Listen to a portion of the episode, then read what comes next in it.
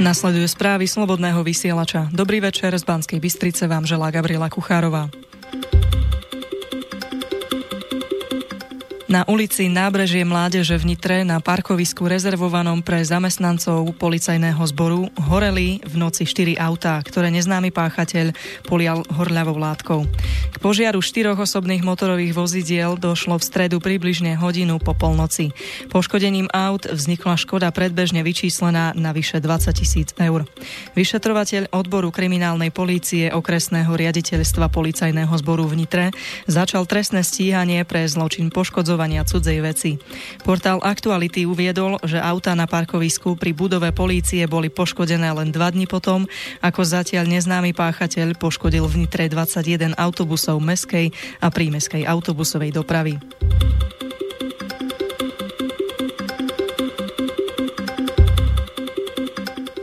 Policajný zbor Slovenskej republiky povedie Milan Lučanský. Doterajšieho riaditeľa inšpekcie ministerstva vnútra vymenovala v stredu do funkcie policajného prezidenta ministerka vnútra Denisa Saková.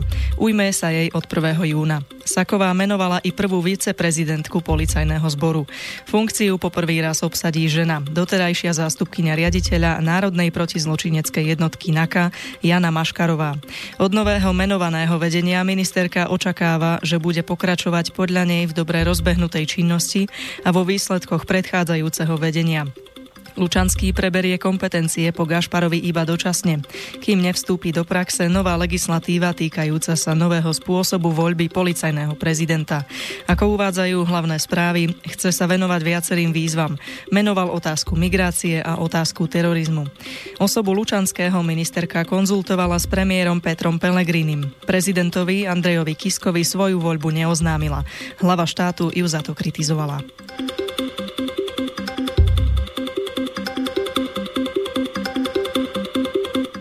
Zavraždený slovenský novinár Jan Kuciak sa v útorok v Štrásburgu stal posmrtne jedným z prvých nositeľov ceny pre novinárov, informátorov a zástancov práva na informácie. Tohtoročné ocenenie bolo udelené na pamiatku v Lani zavraždenej malckej novinárky Dafne Galíciovej. Niekoľkých držiteľov ceny na pôde Európskeho parlamentu oznámila konfederatívna skupina Európskej zjednotenej ľavice, Severskej zelenej ľavice. Cena dotovaná sumou 5000 eur je podľa nich určená jedno jednotlivcom alebo skupinám za ich prácu a odvahu pri odhaľovaní korupcie a prečinov mocných.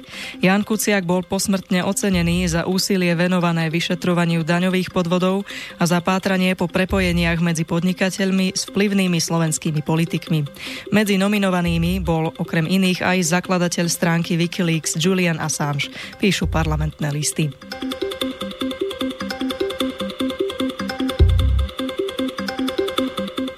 Portál o médiách informoval, že rádio Aktuál končí. Namiesto neho bude jazzové rádio. Rádio Aktuál vzniklo takto v máji pred rokom. Zakladateľom je Martin Lendel. Doménou obsahu bolo hovorené slovo. Martin Lendel rozbiehal rádio s redaktorkou RTVS Martou Jančkárovou, ktorá sa po istom čase z rádia rozhodla odísť. Vrátila sa po pol roku naspäť do slovenského rozhlasu. Jednou z hlavných tvári rádia bola bývalá politička Zuzana Martináková. Na to, aby aby rádio mohlo upraviť svoju vysielaciu štruktúru a zmeniť charakter, musí požiadať o schválenie Radu pre vysielanie a retransmisiu. Tá zatiaľ od vysielateľov žiadnu žiadosť nedostala.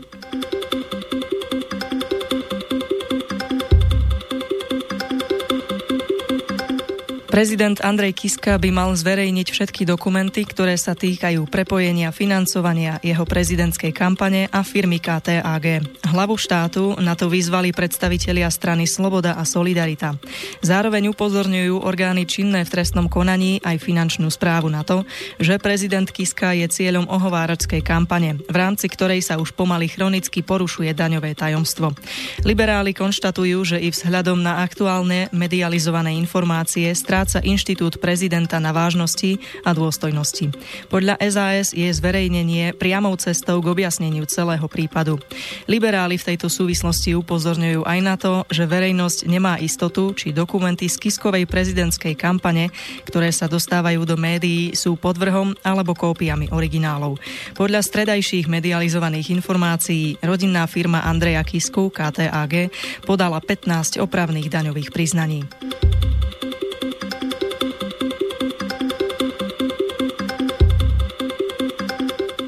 Do vedenia RTVS prichádza ďalšia nová tvár, informujú aktuality. Po avizovanom odchode Tibora Búzu musel generálny riaditeľ hľadať nového programového riaditeľa.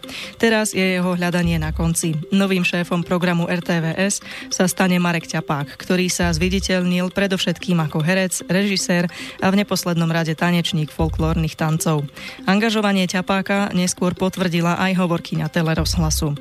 Jeho doterajší životný príbeh je dostatočnou zárukou toho, že pôvodná slovenská tvorba bude v RTVS aj naďalej absolútnou prioritou.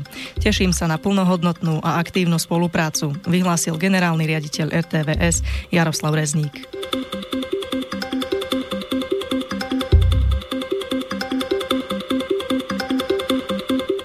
Bývalý minister financí Ivan Mikloš pred niekoľkými dňami napísal komentár, v ktorom sa venoval tomu, ako by mala vyzerať sloboda a solidarita v slovenskej politike. Narážal tak na stranu SAS a jej predsedu Richarda Sulíka, ktorý odmieta imigrantov. Mikloš skritizoval Sulíkovú nesolidaritu s imigrantami. Je jedno, či ste liberál, konzervatívec alebo socialista. Ale ak ste človek, tak by ste nemali odmietať pomoc tým, ktorí sa ocitli v núdzi a v ohrození života či zdravia. Mikloš prirovnal Sulíka Gorbánovi, Zemanovi a Ficovi, ktorí odmietanie migrantov údajne politicky zneužívajú. Miklošovi sa tiež nepáči údajný vlažný postoj Sulíka k ruskému prezidentovi Vladimirovi Putinovi.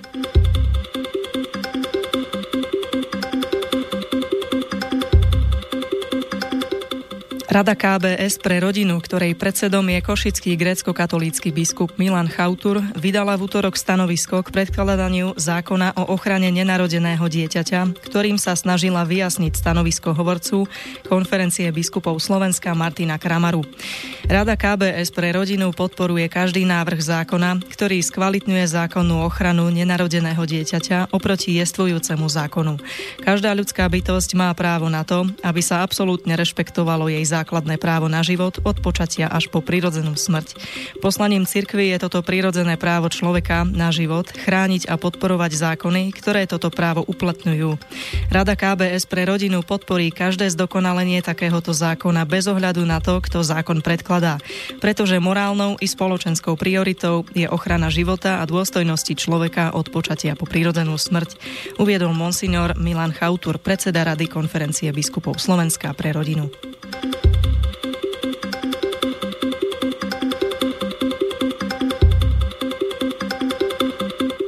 Páchateľ útorkového útoku v belgickom meste Liež spáchal vraždu aj v noci z pondelka na útorok. Informoval o tom v stredu belgický minister vnútra, ktorého cituje portál Aktuality. K vražde došlo v meste On, ležiacom na juhu krajiny.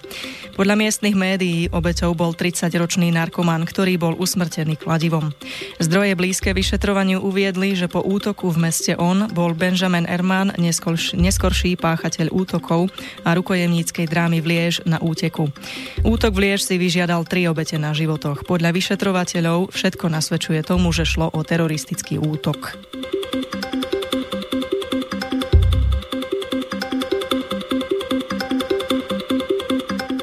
Portál parlamentné listy dnes informoval, že smrť ruského novinára Arkadia Babčenka zinscenovali v útorok ukrajinské tajné služby. Novinár žije a predstúpil v stredu pred novinárov na tlačovej konferencii v Kieve. Informovala o tom tlačová agentúra AP.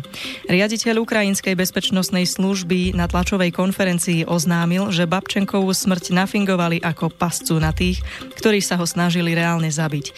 Dodal, že akciu plánovali niekoľko mesiacov, aby odhalili plán plány ruských tajných služieb. Skutočného organizátora Babčenkovej vraždy zadržali, píše agentúra DPA.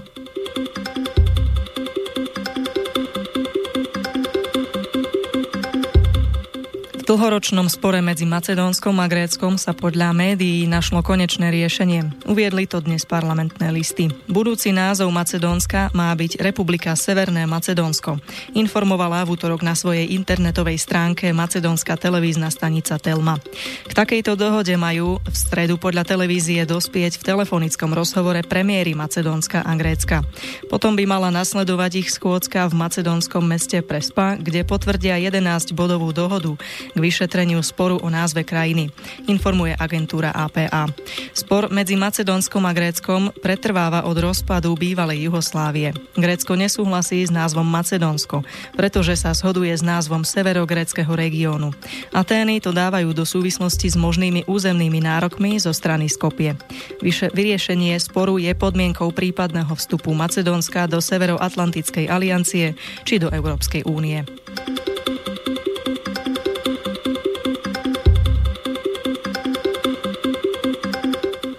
Politická situácia v Taliansku sa mení každým dňom a jej ďalší vývoj sa dá predvídať len ťažko. Prezidentom Matarelom inštalovaný premiér Carlo Cottarelli by mal onedlho predstaviť svoju úradnickú vládu, ktorá však veľmi pravdepodobne nezíska podporu. Uviedli to dnes parlamentné listy. Tento týždeň už mohla podľa portálu v Taliansku začať fungovať nová vláda, ale prezident rozhodol inak, keď odmietol vymenovať veľkého kritika eura Paula Savonu do vládnej funkcie. Potenciálny pre premiér Conte sa následne vzdal svojej snahy zostaviť vládu a Mattarella oslovil niekdajšieho šéfa finančného oddelenia Medzinárodného menového fondu Karla Cottarelliho. Jeho šance na zostavenie dočasnej úradníckej vlády sú však podľa portálu minimálne, pretože v parlamente za ňu bude hlasovať len ľavicová demokratická strana.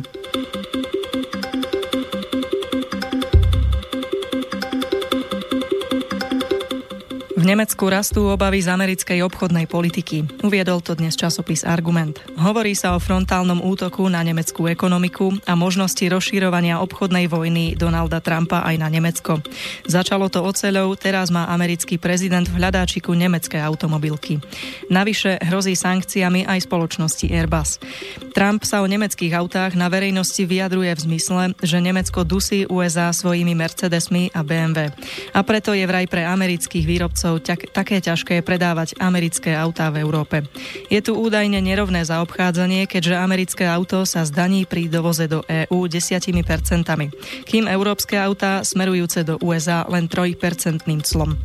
Časopis uvádza, že Trump má nasledovný plán. Poveril ministerstvo hospodárstva, aby vyšetrilo, či dovoz aut do USA neohrozuje bezpečnosť krajiny, respektíve schopnosť amerického automobilového priemyslu rozvíjať nové technológie, napríklad elektromobily.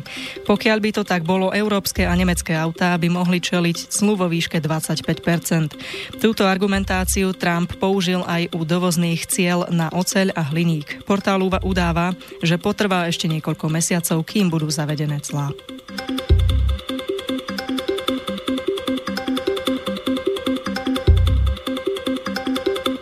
Poľský premiér Mateusz Moraviecky vyhlásil, že Ruskom plánovaný plynovod Severný prúd 2 je zbraňou hybridnej vojny, ktorou chce Moskva podkopať európsku energetickú bezpečnosť a solidaritu medzi EÚ a NATO.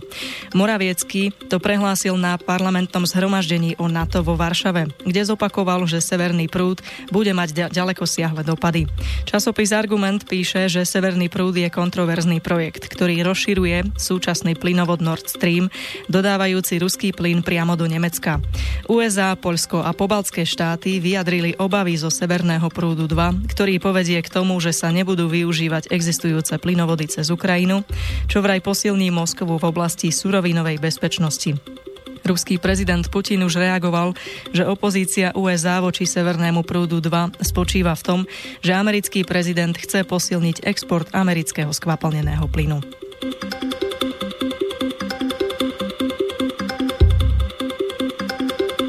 Popredný nemecký burzový maklér Dirk Müller vo svojom komentári k zavedeniu nového európskeho nariadenia na ochranu osobných údajov vyhlásil, že ide o opatrenie smerujúce k utláčaniu malých a stredných podnikov, potláčaniu slobody médií a názorov, informujú hlavné správy. Pracovať za podmienok platnosti tohto nariadenia je podľa neho takmer nemožné. Vďaka novému nariadeniu, podľa slov Millera, zmiznú malé mediálne organizácie a aktivisti, lebo sa budú báť nezaplatenia nezaplatiteľných pokút a zložitosti vykonávania nariadenia. Možnosť informovať verejnosť teda zostane iba v silách veľkých mediálnych domov.